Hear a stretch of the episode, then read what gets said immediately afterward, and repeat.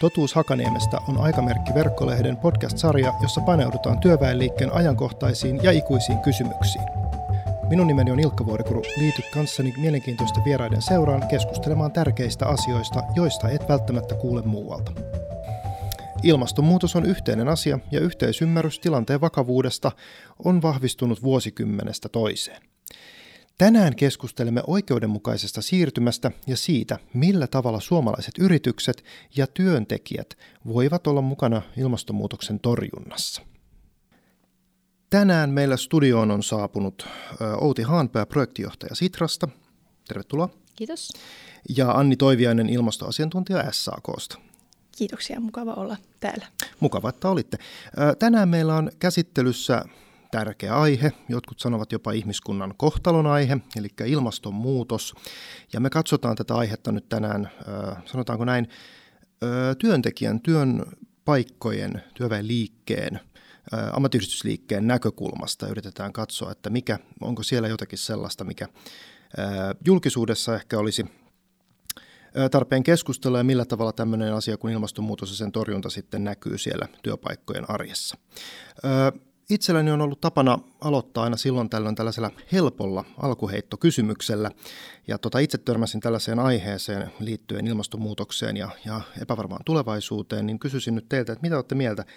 Ö, puhutaanko, tai onko järkevä nykyään puhua enemmän ilmastonmuutoksen ö, siihen sopeutumisesta kuin sen torjumisesta? Itse muuta, muistan vielä sieltä muutamien vuosien takaa puhuttiin, että meidän pitää torjua ilmastonmuutosta, mutta nyt on jotkut alkaneet puhua, että tähän pitää nyt vain sopeutua, että me ei enää voida torjua. Mikä, mikä tämä on näkökulma? No itse ajattelisin niin, että on tämmöinen sekä että eikä joko tai kysymys. Meidän on ratkaistava sekä ilmastokriisi että luontokato, muuten meidän elämältä ja hyvinvoinnilta putoaa täysin pohja. Ja mitä nopeammin me toimimme, sitä pienemmät on kustannukset meidän taloudelle, hyvinvoinnille – mutta toki meidän on otettava huomioon se, että ilmasto on jo kuumentunut sen ää, reilun asteen ja kuumeneminen on kaksinkertaista täällä pohjoisessa. Eli samalla kun torjumme ilmastokriisiä, niin meidän on varauduttava sen vaikutuksiin Suomessa ja maailmalla. Outi Haanperä kysyisi vielä jatkokysymyksen tähän. Mainitsit tuossa lajikadot ja, ja lämpenemiset ja muut, niin mitkä ovat tällä hetkellä sellaiset niin kuin keskeiset, konkreettiset, en nyt sano trendit, vaan ilmiöt, joihin ilmastonmuutoksen torjuntatyössä tai siihen sopeutumistyössä keskitytään? Et joskus aikoinaan kauan sitten puhuttiin, no en tiedä liittyykö tähän, puhuttiin happosateista, jos muistetaan vuosikymmenten takaa, sitten on puhuttu niin kuin luonnonroskaamisesta mun lapsuudessa ja nyt nykyään puhutaan erityyppistä teemoista. Et mitkä on tavallaan ne asiat, joista nyt asiantuntijat ja ehkä päättäjät, mihin keskitytään? No, tämä on myös tämmöinen kysymys, että täytyy keskittyä ihan kaikkeen, että tätä ekologista kestävyyskriisiä täytyy takata nyt kokonaisuutena. Me emme voi poimia sieltä enää mitään yksittäistä osaa, johon keskittyä, vaan kaikkiin sen ilmenemismuotoihin täytyy löytää ratkaisuja. Anni Toiviainen, sopeudutaanko vai, vai torjutaanko, miten SAK on ilmastoasiantuntija näkee asian? Mm, no aika samansuuntaisesti kuin mitä kollega, että nämä on oikeastaan enemmän vaan kolikon kaksi puolta, nämä sopeutuminen ja hillintä, että toisaalta mitä tehokkaammin ja onnistuneimmin nyt onnistutaan hillitsemään tätä muutosta, niin sitä vähemmän meidän tarvitsee sopeutua, sitä helpompaa, vaivattomampaa, edullisempaa se on, mutta myöskin, mm, kuten Outikin sanoi, niin niitä muutoksia on tapahtunut nyt jo niin paljon, että tämä sopeutuminen on myös ihan välttämätöntä jo tämänhetkisissä ilmastooloissa. Lisäksi hiilidioksidi on aika sillain ikävä kasvihuonekaasu, että se säilyy tuolla ilmakehässä pitkään. Eli vaikka nyt tällä sekunnilla saataisiin kaikki päästöt leikattua alas, niin silti muutoksia tapahtuu vielä tulevina vuosikymmeniä kymmeninä ihan näiden nykyistenkin päästöjen seurauksena. Että on, kuten sanottu, kokonaisuus. Kaikkia näitä kriisejä pitää pystyä kokonaisvaltaisesti lähestymään ja käsittelemään, koska ne myös kytkeytyy niin merkittävästi toisiinsa. Myös ihan tämä luontokato ja ilmastonmuutos itsessään. Joo, t- näin voisin ehkä kuvitellakin, että kun kysymys on suuresta ilmiöstä, niin se läpäisee yhteiskunnan hyvin moni, monissa ulottuvuuksissa. Ja, ja ilmastonmuutoksessahan on sitten tällainen, tällainen ilmiö, että tota, on myös sanottu, että se tuottaa tämmöisiä odottamattomia seurauksia. Ei pelkästään sitä, että nyt jossakin sataa, missä ei pitäisi sataa ja näin päin pois, vaan ihan niin kuin laajemmalla globaalilla tasolla. Mitenkä sitten näette, jos ajatellaan tästä näin niin kuin ja nyt mennään ehkä vähän lähemmäs nyt tätä työelämää ja yritystoimintaa ja tämän tyyppisiä asioita. Riskit ja mahdollisuudet, mikä se keskustelu tällä hetkellä on? Kun välillä puhutaan, että tämä on hyvä juttu, että nyt päästään kehittämään cleantechia tai, tai jotain vihreätä teknologiaa ja sen lisäksi, että se pelastaa maailman, niin se tuottaa paljon rahaa.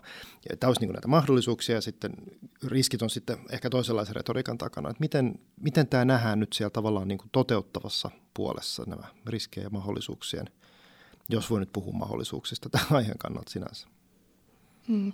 No mun näkemyksen mukaan, kun puhutaan näistä mahdollisuuksista, joka on ehkä suomalaisessa ilmastokeskustelussa myös aika paljon esillä oleva diskurssi, koska täällä ehkä voi sanoa, että nämä maakohtaiset vaikutukset sinänsä ei ole vielä niin dramaattisia kuin mitä monessa muussa maassa jo tälläkin hetkellä, niin täällä tosiaan se keskustelu usein tota, fokusoituu siihen mahdollisuuspuoleen, mutta ehdottomasti kyllä sanoisin, että ennen kuin näistä mahdollisuuksista voidaan ottaa se kaikki hyöty irti, niin pitää pystyä myös hillitsemään ja sopeutumaan näihin aidosti vaarallisiin ja negatiivisiin vaikutuksiin.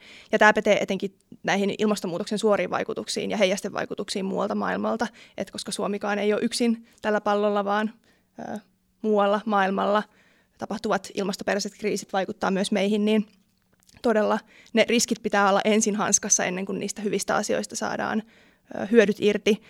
Toki sitten tähän ilmastonmuutoksen hillintään liittyvä, vaikka just tämä cleantech-puoli ja tämä teknologia, niin se on toivottavaa ja suotavaa, että sitä aletaan hyödyntämään niin pian kuin mahdollista, koska se on nimenomaan tähän hillintään liittyvä puoli. Ja siellä näitä mahdollisuuksia löytyy tietenkin enemmän ja niihin on myös ihan tämän ilmastonmuutoksen hillinnän kannalta suotavaa tarttua. Juuri näin, että kun me joka tapauksessa täytyy tuottaa energiaa, niin se kannattaa tuottaa silloin puhtaasti. Ja tässä suomalaisilla yrityksillä on hyvät mahdollisuudet, niin kun, mitä puhutaan puhtaan energian tuottamisesta tai älykkäistä energiaratkaisuista, älykkäistä ra- rakennuksista. Meidän joka tapauksessa täytyy asua, niin totta kai meidän kannattaa sitten rakentaa mahdollisimman kustannustehokkaasti ja vähän hiilisesti. Mutta samalla sitten suomalaisessa yhteiskunnassa näkyy jo nämä ilmastonkriisin aiheuttamat riskit, erityisesti maataloudessa. Tiedetään, että kun on noita kuivia kausia ollut, niin se niin hätä, on, hätä on todellinen siellä, että miten pystytään turvaamaan joka tapauksessa haasteellisessa markkinaympäristössä kannattavuus ja, ja toimeentulo. Ja samoin niin kuin tiedetään, että Suomen mets, metsiä, että jos ilmasto lämpenee, niin riskit kasvavat vaikka erilaisten tuholaisten mielessä, niin kyllä niin kuin riskit on myös todelliset. On niin kuin ihan turha puhua pelkästään mahdollisuuksista. On tämmöinen niin kuin tasapaino, tasapainottelua tosi niin kuin välillä niin kuin tuntuu semmoisella narulla tanssimisessa, mutta totta kai niin kuin isossa kuvassa meidän niin kuin pitää uskoa siihen, että me pystytään tämä selättämään ja tarttua niihin mahdollisuuksiin ja hallita niitä riskejä mahdollisimman hyvin. Kyllä riskin, riskinhallinta ja tavallaan siihen sopeutuminen niin varmasti on tässä avainasemassa. No me kaikki tiedetään, että ilmastonmuutokseen liittyvä niin poliittinen päätöksenteko ja ehkä ennen kuin päästään politiikassa tekemään päätöksiä, niin yhteisen tahtotilan ja edes yhteisen niin näkemyksen syntyminen on vienyt nyt ainakin yhden ihmiselämän niin kuin puhun mittakaavassa, että vuosikymmeniä on kestänyt, että ollaan nyt alettu tietyllä tapaa puhumaan asioista, ja sekin on yleensä edellyttänyt, että on tullut joku, joku raportti, joku kohu, joku tämmöinen, joka on sitten herättänyt, tai joku luonnonkatastrofi, joka on sitten niin kuin ohjannut, ohjannut sitä keskustelua. Ei mennä nyt meidän poliittisen päätöksenteon kommervenkkeihin, mutta mennään, tullaan sieltä ehkä seuraavalle portaalle, niin tota, Minkä tyyppisiä toimijoita Suomessa sitten tässä niin kuin ilmastonmuutoksen torjunnassa on? Että välillä puhutaan, että on, ne on ne, ne, on ne tota, asiantuntijat, jotka tutkii ja ratkaisee, ja välillä sä oot sinä itse, joka, joka kierrätät sun tavaroita tai näin. Niin m- miten tämä toimijuus tässä ympäristö- tai ilmastonmuutoksen torjunnassa Suomessa tällä hetkellä näyttäisi jakautuvan? No itse katson, että meillä ihan, ihan kaikilla on tässä, tässä rooli, kaikilla sektorilla, kaikilla toimijoilla – Tietysti valtio asettaa tavoitteet sääntelykehikon toimintaympäristön, jossa yritykset, toimijat ja asettavat kannusteet ja purkavat hallinnollisia esteitä, neuvottelevat meidän puolesta EU-ssa EU-tavoitteista. Kunnat ovat tosi tärkeitä tämmöisiä käytännön toimijoita, vastaavat yhdyskuntarakenteen kehittämisestä, lähiliikenteen infrastruktuurista ja näin poispäin. Sitten yritykset ovat juuri näitä käytännön ratkaisujen kehittäjiä toteuttavat käytännön investointeja pitkälti. Sitten me kuluttajat vastataan siitä, että millaisia tuotteita loppupeleissä tuotetaan ja ostetaan. Et ihan kaikilla tässä toimijoilla on, on rooli. Joo, ihan naulan kantaan samoja ajatuksia täälläkin, että totta kai just niin kuin Outikin mainitsi, niin päätöksentekijät ihan valtion tasolla ja kuntatasolla niin asettaa ne puitteet ja raamit ja toki myös EU-tasolla tätä raamien ja puitteiden asettamista tapahtuu, että siellä, siellä luodaan se kehys, jossa sitten yritykset, yritysten työntekijät ja me kuluttajat voidaan toimia. Että, että onhan se tietyllä tapaa semmoinen hierarkinen tai vähän niille raameille alisteinen se toimintakenttä, mutta todella niissä tietyissä raameissa, joissa sitten toimitaan, niin kaikilla on merkittävä rooli. Ja kaikille varmasti löytyy joku pieni oma siivu, jota voi sitten edistää. Kyllä, ja tässä hienosti tota, tuli lueteltua, että on tavallaan kunnat ja on valtiot ja on yksilöt ja yritykset. Ja nyt, nyt ehkä voitaisiin keskittyä, siihen niin kuin yritysten ja näiden yksilöiden tähän niin kuin näkökulmaan, mutta kysyisin tähän väliin nyt tämmöisen, tai johdattelisin tähän suuntaan, että tota, Anni Toiviainen, jos puhutaan toimijuudesta ja rooleista, niin mikä on, mikä on se SAK-rooli nyt sitten tässä, että, että teillä kuitenkin on ilmastoasiantuntija siellä töissä, niin tota, mikä, mitä te teette tämän asian eteen? No paljonkin. Meillä on tosiaan ilmastoasiantuntija ihan sen takia, että tämä ilmastokriisi on valtavan läpileikkaava teema ja se vaikuttaa todella kaikkiin yhteiskunnan toimijoihin ja vuonna 2022 olisi vähän kummallista, jos myös AY-liikkeessä ei tätä tunnistettaisi. Ja nyt se onneksi tunnistetaan ja näitä asioita edistetään.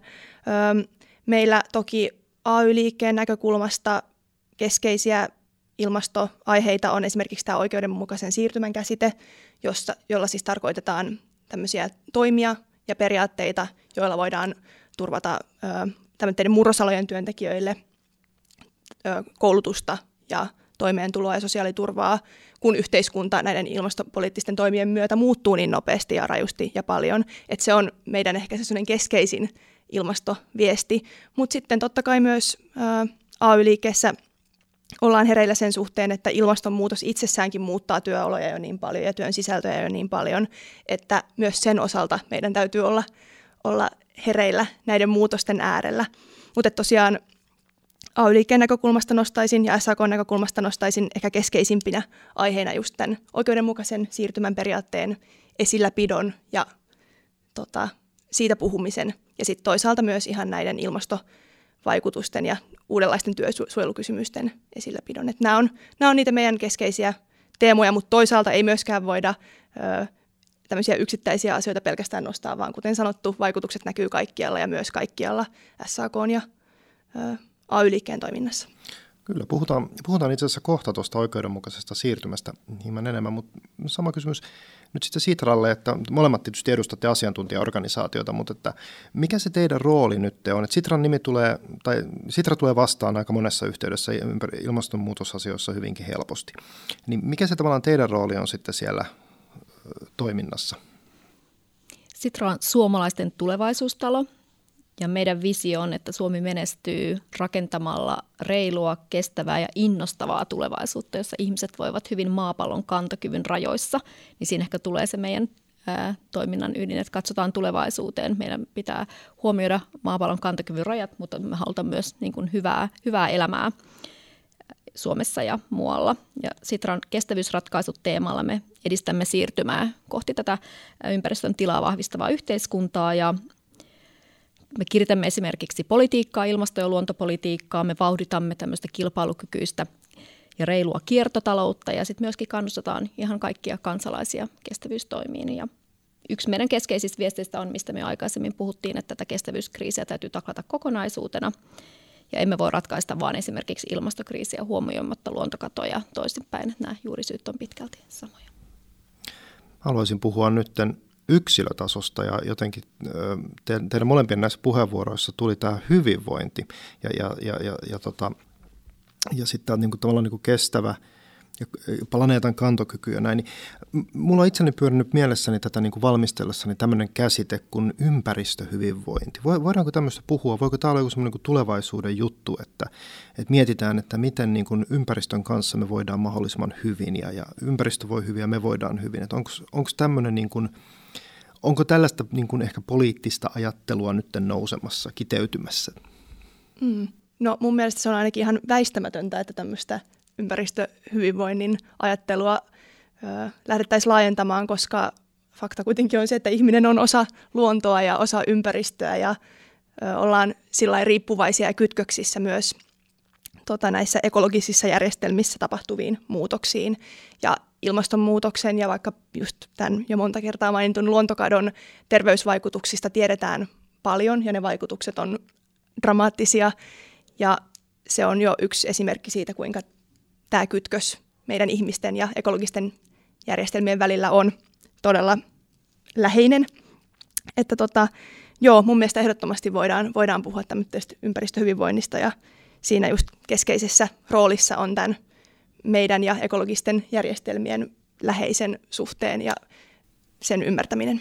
Nimenomaan näin ja just ehkä vielä nostaisin se riippuvuus, että me olemme täysin riippuvaisia Kyllä. luonnosta ja sen tuottamista palvelusta ja semmoinen tietty niin kuin nöyryys tässä on ehkä, jotta me voidaan näitä ratkaista, niin sen niin kuin syvällinen ymmärtäminen, että me ollaan täysin riippuvaisia luonnosta ja sen tuottamista palvelusta ja sen jälkeen meidän täytyy miettiä, miten me muutamme tämän yhteiskunnan pelisäännöt niin, että voimme elää just hyvää elämää maapallon kantokyvyn rajoissa. Se ei ole helppoa, se vaatii mittavia muutoksia kaikilla sektoreilla, mutta se on, mä uskon, että se on tehtävissä. Se on takaisin kytkentää vähän niin kuin mennään laittamaan mikrofoni liian lähelle kaiutinta, niin alkaa kiertämään, jos ollaan liian lähellä. Niin tota. Mutta nyt ö, kaikkihan ei, ei sitten tavallaan niin kuin ehkä näe asioita ihan, ihan tällä tavalla. että jos, jos katsotaan niin kuin mm, yhteisöthän tietysti rakentuu yksilöistä ja, ja tällä lailla näin. Ihmiset on hirveän erilaisissa asemissa suhteessa nyt näihin toimenpiteisiin. Tekin olette maininnut, että nämä on, on niin vaikeita ja hankalia. Näissä on kaikki juttuja. Nyt tällä hetkellä Suomessa keskustellaan niin kuin esimerkiksi energiaan, eh, hinnan kompensoinnista, mikä sitten varmasti jonkun takaisin kytkennän kautta on yhteydessä tähän ilmastonmuutosasiaan ja monen toki muuhunkin. Ää, niin mitenkä sitten, miten me saadaan pidettyä kaikki mukana? Että tavallaan ensinnäkin se, että olisi mahdollisimman ikään kuin vähän ihmisiä, jotka sanoo, että ei pidä paikkaansa tai sanoo, että ei kiinnosta mua, ei Suomi voi tehdä mitään, no ei meidän työpaikalla, onhan meillä tuossa toi jätekeräyssä, eli siihen loppuu meidän vastu. Niin millä tavalla tämä niin kuin sitten tämä maailman muutos nyt sitten viedään sinne yksilötasolle? Ja millä tavalla se tämmöinen niin kuin ympäristöhyvinvoinnin ikään kuin tärkeys ja toteutus saadaan toimimaan ihan, ihan niin kuin siellä sanotaan ehkä työpaikkojen tasolla ja ihan ihmisen arjen tasolla, niin että kaikki pidetään mukana? Mä uskon tämmöiseen vuoropuheluun ja siihen, että ensinnäkin annetaan ihmisille mahdollisuus vaikuttaa ja kuullaan heitä.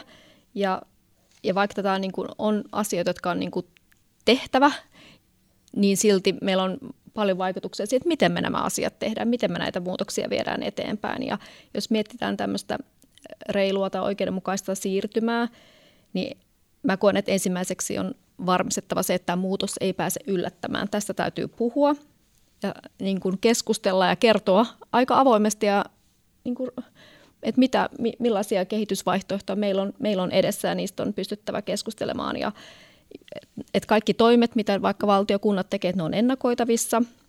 Eli meidän täytyy niin kuin just selkeyttää tämä pitkän aikavälin näkymää – ja mitä, mitä kohti me ollaan, me ollaan menossa. Ja toiseksi meillä on just tarkasteltava tämän rasituksen jakautumista yhteiskunnassa, että vaikka kuinka me ollaan puhuttu mahdollisuuksista ja niitä on paljon yhteiskunnan tasolla, me tiedetään, että tämä on niin kuin voittava strategia, että meidän täytyy nämä toimet tehdä, niin olisi mun mielestä epäreilua sanoa, että siitä ei koituisi mitään rasitusta kellekään. Et tiedetään, että työpaikkoja syntyy, mutta niitä myös häviää. Mainitsit Anni just nämä murros, murrosalat, niin täytyy keskustella just näiden päätösten vaikutuksista eri ihmisryhmille, eri, eri sektoreille ja, ja sitten varmistettava se, että kohtuuttomat, kohtuuttomat rasitukset pystytään, pystytään kompensoimaan. Ja edellytykset ihmisille tuoda, tuoda näkemyksiä on sitten työpaikalla tai muilla foorumeilla tuoda näkemyksiä julkia keskustellen. Mä uskon tämmöiseen avoimeen, avoimeen vuoropuheluun. Kyllä, juuri näin. Tota, kuten mä jo aiemmin mainitsin tämän oikeudenmukaisen siirtymän periaatteen, niin nyt oikeastaan tässä keskustelussa ollaan juuri, juuri tämän periaatteen ja tämän aiheen ytimessä. Ja ihan samanlaisia asioita nostaisin, että tiedon kulun merkitys, että näillä murrosaloilla työskentelevät ihmiset saa ennakoitua tietoa ja pystyy ennakoimaan näitä muutoksia. Työpaikoilla käydään tämmöistä niin kutsuttua jatkuvaa vuoropuhelua näistä muuttuvista osaamistarpeista, toisaalta muuttuvista laajemmista työllisyysnäkyvistä. Ja sitten myös ihan tämän työpaikkatason ulkopuolellakin kansallisessa päätöksenteossa ja vaikka kuntatasolla, niin kun tehdään näitä päästövähennyssuunnitelmia ja vaikka tämmöisiä erilaisia vähähiilitiekarttoja ja muita ilmastopolitiikan suunnitelmia, että niissäkin vähän tämmöisenä velvoittavana ja käsikynkässä kulkevana osana olisi myös vaikka näiden osaamistarpeiden arviointi ja näiden työllisyysvaikutusten arviointi, että tässäkin, koska tämä muutos on väistämätön ja jos näitä päästövähennystoimia ei tehdä, niin olosuhteet muuttuu karmeiksi, niin kuitenkin, että myös sitten tässä ajassa se muutos olisi reilu ja siinä pidettäisiin kaikki mukana, niin siinä keskeisiä elementtejä on juuri tämä vuoropuhelu, tiedonkulku, työntekijöiden kuuleminen ja sitten toisaalta riittävät resurssit vaikka uudelleen koulutukseen, täydennyskoulutukseen ja ihan tämmöiseen sosiaaliturvaan. Et hyvin samankaltaisia ajatuksia kuin mitä Outilla tähän liittyen. Jotenkin näen just, että jos ihmiset niin kokevat, että ovat osa tätä muutosta, eikä heitä niin kuin sen jotenkin ulkopuolelle syrjäytetä, niin, niin siinä, että jokaisella on kokemus siitä omasta toimijuudesta, niin, niin varmasti helpottaa tätä. Tässä kohtaa otetaan pieni tämmöinen ekskursio semmoisen toimijan kanssa, joka on ollut pelissä mukana jo pitkään. Eli me ollaan tehty aikaisemmin Tämä haastattelu Greenpeacein kanssa. Meillä on tässä haastattelussa äänessä Sini Harkki, joka on Pohjoismaiden ohjelmajohtaja, ja Juha Aromaa, joka on apulaismaajohtaja. Kuunnellaan tuommoinen kymmenisen minuuttia, mitä heillä on asiaa. Mä luulen, että tässä on ollut aika iso murros nyt viimeisen kymmenen vuoden aikana tapahtunut Suomessa ja muutenkin ympäri maailmaa, joka on kääntänyt sen niin, että suurin osa yrityksistä tietää, että heillä on oltava suunnitelma ilmastonmuutoksen suhteen, on oltava varautuneita ja on aika monta syytä, miksi kannattaa myös liikkua etunenässä. Ja se on sitten eri asia, johon voidaan kohta palata, että riittääkö tämä ja onko tapahtunut riittävästi, mutta jos ensin puhutaan vähän niistä syistä, että miksi tämä on ehkä kääntynyt näin päin, niin varmaan yksi tietenkin juuri se, mikä tässä on kääntynyt, on tämä kustannusnäkökulma. Ja jos aiemmin nähtiin, että ympäristövastuu on kuluerä, niin nykyään enemmän ja enemmän ainakin Euroopassa, missä päästökauppa on vihdoinkin lähtenyt toimimaan, niin on edullisempaa esimerkiksi vaihtaa vähitellen uusiutuviin, vähentää fossiilisia, kuin että ei tee näin. Eli tavallaan siellä se politiikka on lähtenyt puremaan tavalla, joka on vihdoinkin tehnyt sen, mitä tässä on koko ajan ilmastopolitiikalla pyritty tekemään, että on oikeasti edullista ja järkevää myös pelkästään talousnäkökulmasta yritysten ryhtyä vähentämään fossiilisia polttoaineita. Tuo on yksi asia. Sitten toinen on se semmoinen, mikä varmaan on kanssa Suomessa melko laajasti hyväksytty ajatus yritysmaailmassa ollut jo monta vuotta, että siitä ei kuitenkaan enää ole sellaista varsinaista kysymystä, että siirtyykö maailma pois fossiilisista polttoaineista vai ei. Eli kysymys on nyt vaan se, että tapahtuuko se riittävän nopeasti, että ilmastonmuutos saadaan rajoitettua puolentoista asteeseen tai kahteen asteeseen, vai tapahtuuko se vähän hitaammin. Ja tämä tarkoittaa sitä, että ainakin fiksut yrityspäättäjät tietää, että tämä muutos on tulossa, ja jos haluaa pysyä kehityksen kärryillä, niin on pakko itsekin muuttua. Ja toisaalta niin, että ne, jotka, ne yritykset, jotka sit pystyy kehittämään sellaisia ratkaisuja ensimmäisten joukossa, jotka toimii tulevassa hiilineutraalissa maailmassa, niin yleensä saa siitä myös kilpailuetua. Ja jos ajatellaan, että EU pyrkii tällä hetkellä olemaan hiilineutraali 2050 ja Kiina sitten 10 vuotta myöhemmin, niin tietysti eurooppalaiset yritykset, jotka pystyy tarjoamaan näitä ratkaisuja ajoissa, niin heillä on sitten aika isot markkinat niissä maissa, jotka tekee pikkusen myöhemmällä tahdilla näitä samoja asioita.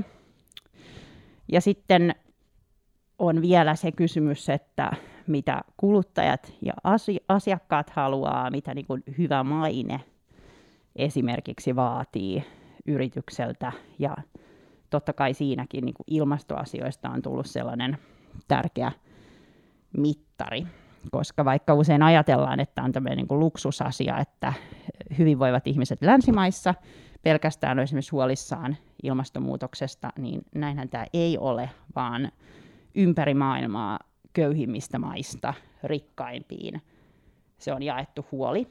Ja viimeaikaisissa mielipidetiedusteluissa on näkynyt, että selvä enemmistö, yli 70 prosenttia, 70 prosenttia ihmisistä kautta maailman käytännössä on tosi huolissaan ilmastonmuutoksesta.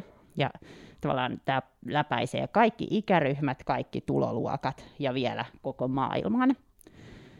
Eli äh, se huoli on valtava, se on globaali ja, ja yritykset myös sen tietää, että heidän oletetaan toimivan oikein ilmaston suhteen.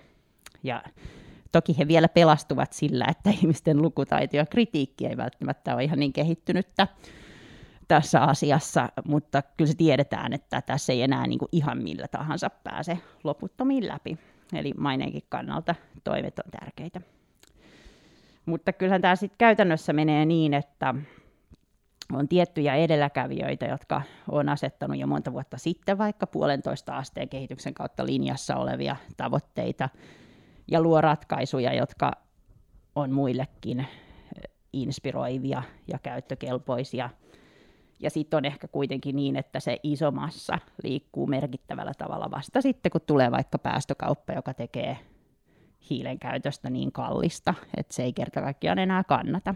Eli myös niin kuin näillä yritysten toimilla on ehdottomasti paikkansa, ja ne myös usein kirittää poliitikkoja hyvin, koska poliitikot tehdäkseen vahvaa ilmastopolitiikkaa, niin yleensä haluavat tietää, että he eivät samalla tuhaa taloutta tai vaikeuta yritysten elämää kovin paljon. Ja se, että, se, että he näkevät, että siellä on halua myös tehdä asioita oikein, niin edistää myös sitä, että tulee vahvaa ilmastopolitiikkaa politiikan keinoilla, mutta selvästi niin kuin edelleen todellakin molemmat tarvitaan. Ja se, että yritykset tekisivät riittävästi ja riittävän nopeasti kautta maailman, niin se vaatii kyllä sitä, että esimerkiksi ne fossiiliset polttoaineet olisi riittävän kalliita, koska niin kauan kuin öljy on näin halpaa, niin se ei kyllä tule riittävän nopeasti korvautumaan kestävämmillä vaihtoehdoilla. Ja tuosta voisi ottaa kiinni siitä, että mitä yritysjohdon on, on niin tuota, mihin on yritysjohdon kiinnitettävä huomiota. Ja koko taloushan on sitä, että toimitaan niukkojen resurssien olosuhteissa ja nyt ilmasto on meille uusi niukka resurssi. Ja varmasti niin yritysjohto, niin kun on tieteellinen täysi yksimielisyys siitä, mikä tilanne on, niin yritysjohdon on pakko ottaa se huomioon. On otettava huomioon, että tämä muodostaa tällaisen raudan lujan rajoitteen yritystoiminnalle, jonka sisällä sitten voidaan muita tavoitteita, niin kuin taloudellista tulosta tai sosiaalisia tavoitteita saavuttaa, mutta että tämä asettaa kuitenkin yrityksille sen rajan, missä toimitaan. Ja ne yritykset, jotka luottavat tieteelliseen tietoon ja ottavat tosissaan tämän huomioon, on jo lähteneet aikaa sitten toimimaan ja lähteneet suunnittelemaan ei ainoastaan yksittäisiä ilmastotoimia, vaan oikeastaan koko liiketoimintastrategiaansa siihen, kuinka se sitten niin toimii tällaisessa uusissa olosuhteissa, jossa joudutaan todella vaihtamaan perustavanlaatuisesti niin raaka-aineita, polttoaineita, rakennettava aivan uudenlaista kiertotaloutta. Ja ne, jotka ovat etu, eturyhmässä, niin, niin tuota, pärjäävät parhaiten. Yksi pieni esimerkki, niin linja-autoliikenteen salaman nopea sähköistyminen. Just oli tässä, että 50 prosenttia Suomen uusista busseista on sähköisiä. Lähes 100 prosentin markkinaosuus niistä on kiinalaisella yhtiöllä, joka lähti monta vuotta aikaisemmin tälle markkinalle. Siinä on yksi esimerkki, kuinka, kuinka edelläkävijät ottavat sitten markkinaosuuden itselleen. Todellakin. Ja tuossa mitä alo- al- jatkoit tästä, että yrityksillä on eri tahteja tulla tähän mukaan ja myös tosi erilaisia lähtötilanteita. Että on tietysti niitä, joille tavallaan se hiilineutraalin siirtyminen on saattaa olla ainakin ensinäkemältä aika helppoa. Että jos ei ole raaka-aine- eikä tuotantointensiivisiä yrityksiä, jotka vaikka tekee lähinnä aivotyötä, niin he vaihtaa uusiutuvaa energiaa ja vähän parantaa kierrätystä, ja sitten luvut näyttää jo aika hyvältä. Ja sielläkin sitten sen jälkeen voi tietysti alkaa miettiä, että mitkä on ne välilliset vaikutukset vaikka asiakkaiden kautta, ja ehkä siellä on se ö, isoin työ. Mutta sitten on, on monia paljon, paljon vaikeampia tapauksia, että jos miettii vaikka meidän esimerkiksi nyt vaikka meidän metsäteollisuutta Suomessa, niin ö, ei mun mielestä ihan tosissaan vielä yksikään metsäfirma on lähtenyt ajattelemaan, että mitä se voisi olla se puolentoista asteen maailman kanssa linjassa oleva niin kuin metsäteollisuusyritys, koska se tarkoittaisi tämmöinen kuva kuitenkin tavalla tai toisella, se tarkoittaa sitä, että jatkossa meidän hiilinielujen pitää kasvaa, ne ei voi enää pienentyä. Meidän pitää yhtä aikaa korvata fossiilisia, polttoaine- fossiilisia raaka-aineita uusiutuvilla ja kasvattaa hiilinieluja. Ja tällä hetkellä vielä metsä, metsäteollisuuskin lähtee koko ajan siitä ajatuksesta, että koska se uusiutuu se metsä, niin ei tavallaan tarvitse elää niin kuin olisi rajoja sen käytölle. Ja mä en ole ainakaan nähnyt vielä yhtäkään sellaista visiota tai strategiaa, joka oikeasti lähti siitä, että mitä me voidaan teollisuuden alana tehdä sille, että hiilinielut jatkossa kasvaa ja tukee ilmastonmuutoksen hillitsemistä ja samalla pystyttäisiin kuitenkin myös tuottamaan tärkeitä asioita. Tai sitten on hyvin raaka-aine- ja hiiliintensiiviset alat, niin kuin vaikka terästeollisuus, jossa on, on jo löydetty hyviä teknologisia ratkaisuja, mutta ne vaatii valtavan suuria investointeja siihen, että pystyttäisiin tekemään terästä vähemmän hiiliintensiivisesti. Ja sitten vielä on tietenkin tämä kategoria, eli yritykset, joiden liiketoiminta ei enää ole mahdollista hiilineutraalissa maailmassa. Et klassinen esimerkki vaikka öljyyhtiöt, jotka omalla toiminnallaan on varmaan arviolta 10-20 vuotta onnistuneet hidastamaan maailmanlaajuisia ilmastotoimia loppaamisella, disinformaatiolla ja kaikenlaisella muulla kapuloiden rattaisiin heittelyllä. Ja sekin on kiinnostavaa nyt katsoa, että nyt ehkä voi jo sanoa, että lähes kaikki globaalitkin öljyyhtiöt ovat todenneet, että tämä muutos tulee, mutta he on niin auttamattomasti myöhässä siinä, että he voisivat enää olla vaikka uusiutuvan energian edelläkävijöitä. Ja sitten äh, sit sieltä tulee erilaisia suunnitelmia, jossa on maininta hiilineutraali, mutta on aika vaikea nähdä, että miten nämä yritykset voisivat oikeasti säilyä jättiläisinä ja muuttua riittävän nopeasti. Ja oikeastaan aika monastihan se on ollutkin niin, että kun tulee tämmöinen iso murros, niin ne tavallaan isot yritykset, ne vaihtuu. Että uudet on ketterämpiä, tulee niiden uusien ratkaisujen kanssa, ja vanhat yleensä ei pysty vaihtamaan strategiaa riittävän nopeasti, ja siinäkin mielessä sitten talouden pelinappulat menee niin kuin ihan uuteen järjestykseen. Siinä kuultiin Greenpeaceiltä Siniharkkia ja Juha Aromaata.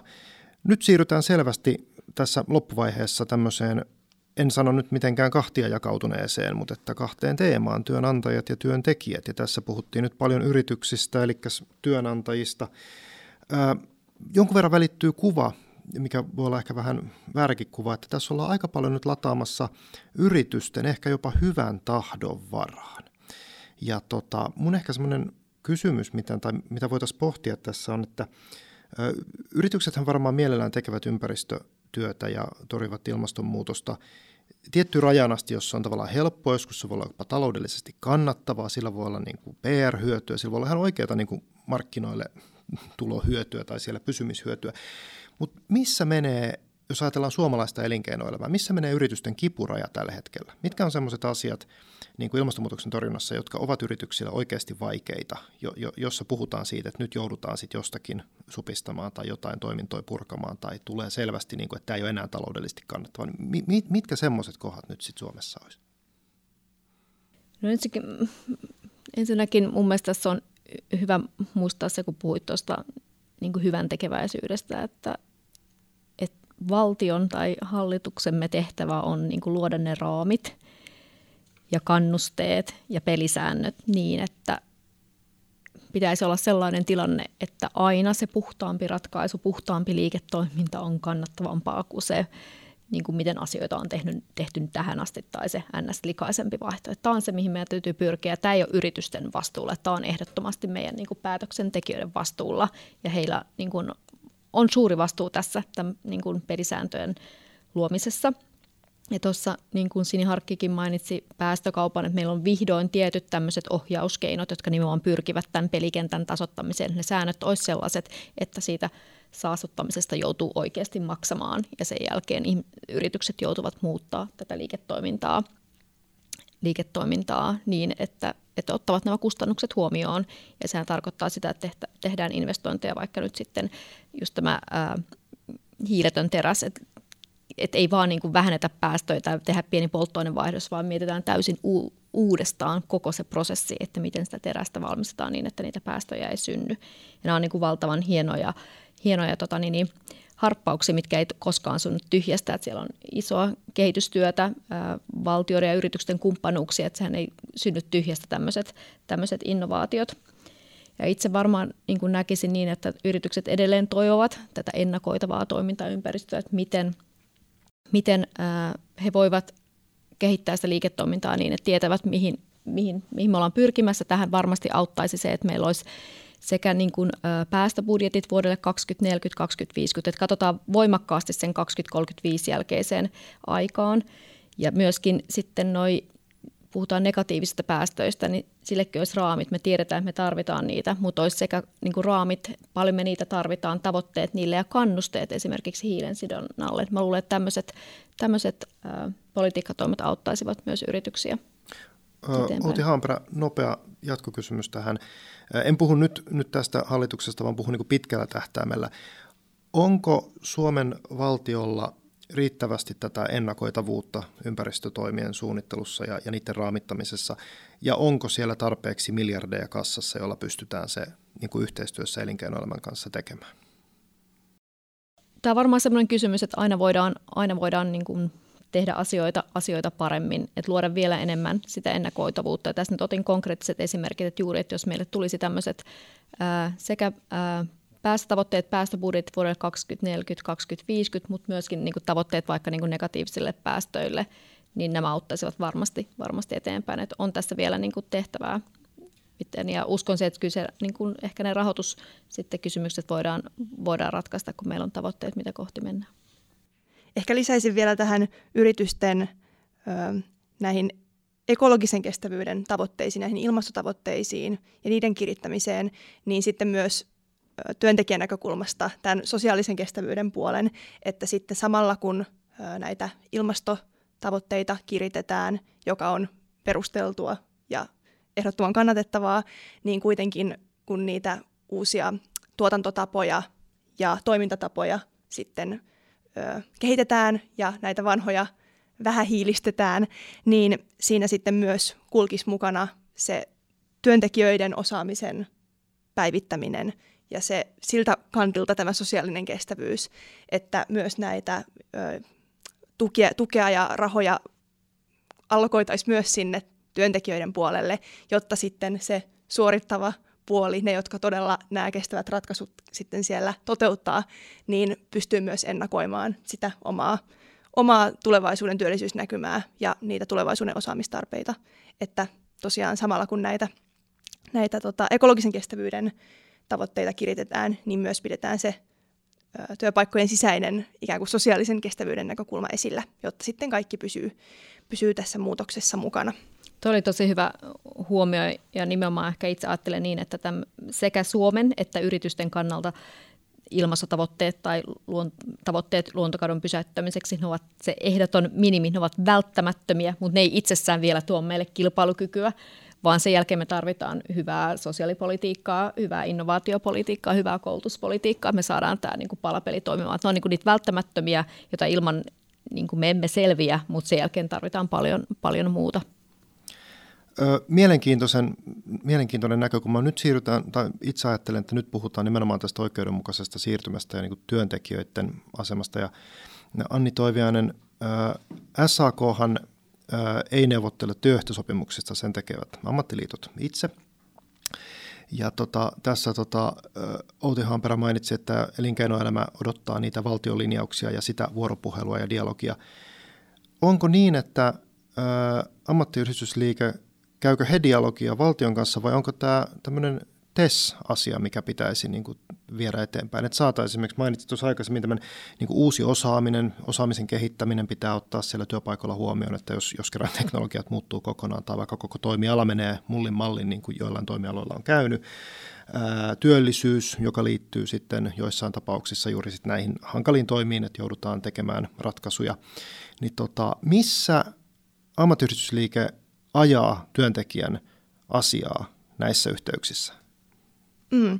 No toki sekä siellä kansallisella tasolla että sitten niissä sopimuspöydissä, että ähm, SAKhan ihan pyrkii vaikuttamaan totta kai kansalliseen politiikkaan ja siihen, että näissä kansallisissa ilmastopolitiikan suunnitelmissa, päästövähennystavoitteissa, näissä tiekartoissa otettaisiin myös se työllisyysnäkökulma ja nimenomaan vielä se työntekijänäkökulma paremmin huomioon. Että se on yksi vaikuttamisen väylä. Esimerkiksi ollaan toivottu ja ajettu nyt uudistuvaan ilmastolakiin kirjausta vaikka siitä, että näihin erinäisiin suunnitelmiin, niin niissä pitäisi aina siinä kyljessä tulla myös nämä työllisyysvaikutusten arviot ja osaamistarvevaikutusten arviot.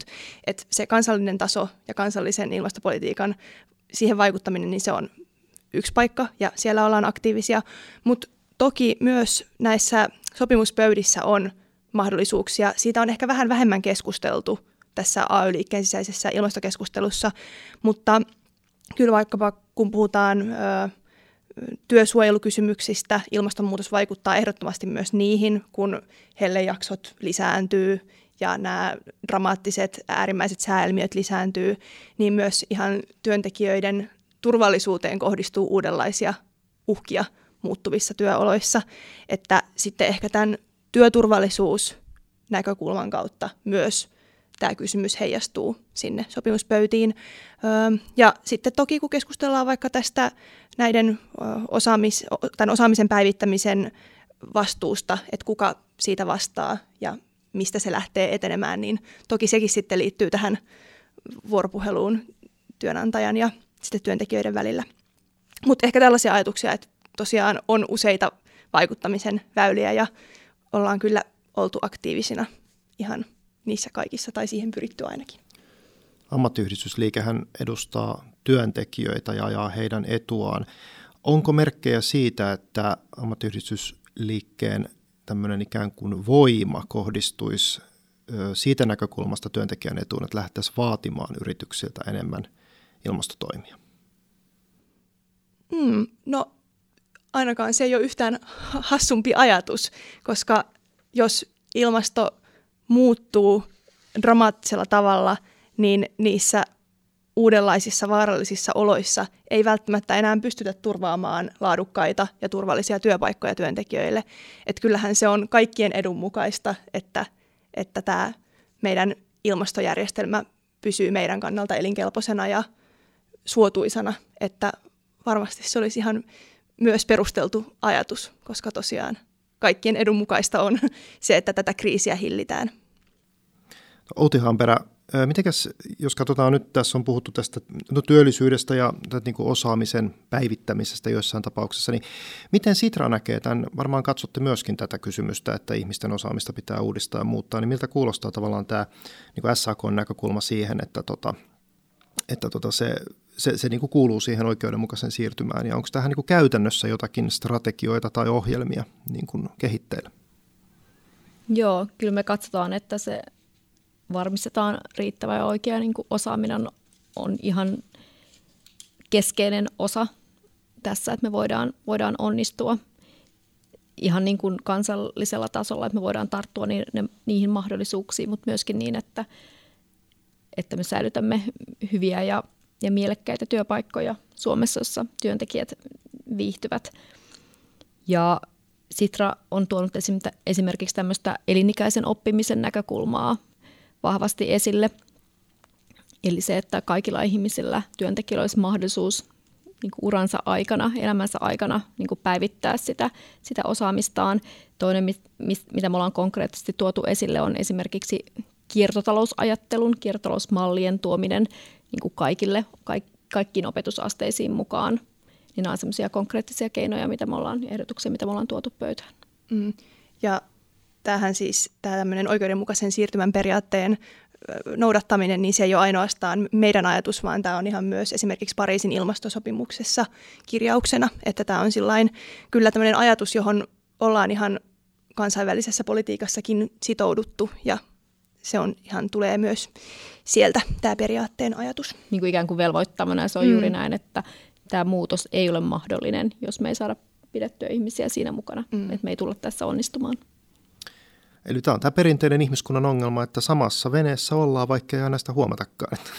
ja sitten hyvä. No itse tota, ehkä omana tämmöisenä välikommenttina, että oman elämäni aikana on niin nähnyt jo jonkun verran niin kuin erilaista niin kuin keskustelua ilmastonmuutoksesta. Muistan ihan varhaisesta lapsuudesta, että, että puhuttiin otsoniaukoista ja tota, maapallon lämpenemisestä ja näin. Ja on tosiaan saanut seurata sitä, että se on asteittain mennyt, mennyt eteenpäin ja muuta tämmöistä. Ja tota, nyt ehkä voitaisiin alkaa niin kuin pohtia ainakin me täällä tulevaisuutta. Ja, ja olen sitonut tämän tämmöiseen niin kuin kaksivaiheiseen ikään kuin loppukysymykseen, että jos katsotaan riittävän pitkälle tulevaisuuteen, niin varmasti on hyvin valoisaa ilmaston kannalta maapallolla elämä. Mutta tota, jos katsotaan 10-20 vuoden päähän, niin tota, miltä maailma silloin näyttää ja onko nyt joku semmoinen ykkösprioriteetti, joku poliisiasia tai, tai periaate tai, tai joku murros, mikä pitäisi tapahtua, että me päästäisiin jossain 10-20 vuoden päästä niin kuin valoisampiin aikoihin? Mm. No ehkä tuohon kysymykseesi siitä, että miltä näyttää tulevaisuus, niin mä sanoisin, että se näyttää juuri siltä, miltä me saadaan se nyt tämän hetken päätöksenteolla ja näillä konkreettisilla päästövähennystoimilla näyttämään, että tosiaan mm, se on todella riippuvaista siitä, että miten me nyt tässä ajassa onnistutaan tässä kriisin torjunnassa ja hillinnässä. Että se tie ei ole vielä mitenkään kirjoitettu, että tässä on vielä mahdollisuus todella vähentää näitä päästöjä ja onnistua, onnistua tätä kriisiä hillitsemään. Mutta tota, paljon on kiinni nyt siitä, että mitä, mitä politiikkatoimia ja konkreettisia päästövähennystoimia me tässä ajassa pystytään tekemään.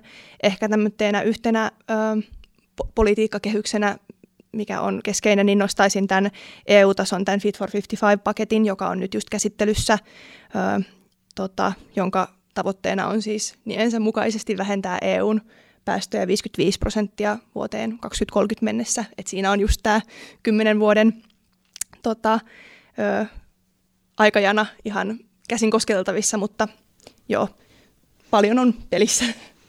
Joo, tuossa just käydään valtavia neuvotteluja, kun niin kuin kaikki sektorit käydään, käydään läpi. Jos miettii tästä kymmenen vuotta eteenpäin, niin uskon niin, että Suomi on hyvässä vauhdissa kohti, kohti hiilineutraaliutta. Ehkä tuosta EU-politiikasta nostaisin sen, me tiedetään, että tämä 55 prosenttia ei ole vieläkään riittävä, se ei ole tarpeeksi vahva tavoite ottaen huomioon, miten Pariisin sopimus meitä, meitä velvoittaa. Niin tässä on varmaan, että pikkuhiljaa tähän en usko, että tulee semmoista yhtä läpimurtoa, vaan tämä on todella semmoista jatkuvaa vuoropuhelua, jatku, jatkuvaa keskustelua ja jossain välillä otetaan kolme askelta eteenpäin, yksi taas taaksepäin, mutta koskaan ei voi luovuttaa ja uskon, että näitä EU-kin tavoitteita tullaan, tullaan vielä vahvistamaan, niin me tullaan sinne pääsemään, mutta se vaatii kyllä vaatii paljon työtä.